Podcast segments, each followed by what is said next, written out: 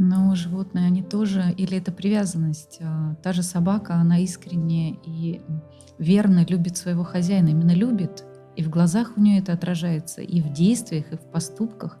Чем же вот э, эта любовь отличается от человеческой любви? А, любовь дремлет в сердце каждого живого существа. Вот такая формула существует. То есть мы можем видеть, что собака может ответить на любовь.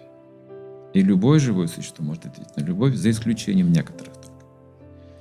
В древних книгах э, сказано, что змея не имеет никакой любви даже к своим детенышам. Отсутствует. Только зависть. Отсюда и природа яда. Отсюда этот яд вырабатывается. Корова – олицетворение любви, наоборот, материнской.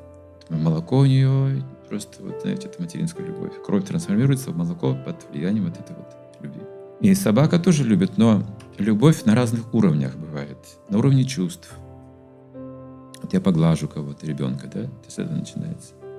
Тактильная любовь называется. На руках нужно держать младенца, гладить, вот так его убаюдить. Он чувствует все это вот, его защищает эта любовь, он так чувствует. Обязанность мамы и папы вот держать ребенка на руках.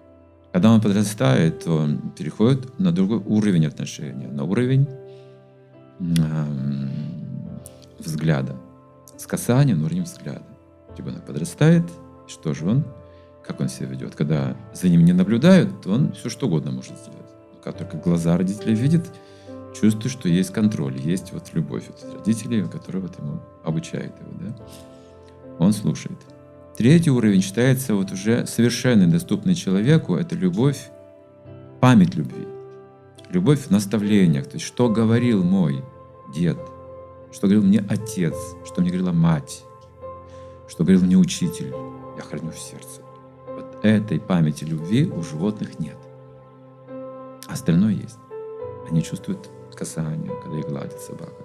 Чувствуют это, что это любовь человека. Когда их кормят вкусной пищей, когда смотрят на них просто, они сразу смотрят уже в Мгм. ответ, они готовы да, к общению, играют с ними. Но памяти сердца через наставление у них нет такого разума, да, вот в природе тело собачьего не существует. Но у них есть любовь, и она уважается тоже. Собачья любовь, она проникает тоже в сердце. Лебединая верность, мы говорим, птицы, когда тоже чувствуют, мы тоже, как люди, мы ценим это. Мать корова, говорится в ведах. Корова, мать. Нельзя ее убивать, допустим, потому что там есть материнская энергия. Вот такое понимание мира есть. Через любовь разных уровней. И на разном уровне есть уважение к этой любви.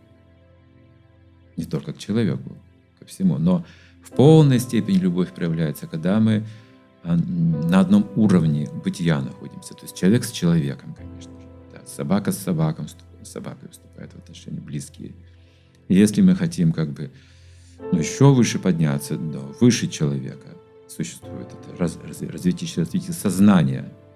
Там тоже есть любовь, еще более высокого уровня. И предела не существует. Если как бы, ну, как пространство, предела не существует. Как все энергии, трансформ- предела не существует. Также чувства есть у нас, предела не существует. Предел — это вот просто наше восприятие телесное. Но в сердце пробуждается чувство, когда мы видим творчество какое-то, музыку, какие-то философские истины. Вдруг мы начинаем чувствовать то, что чувствам недоступно. Мы начинаем воспринимать мир, который мы не видим глазами.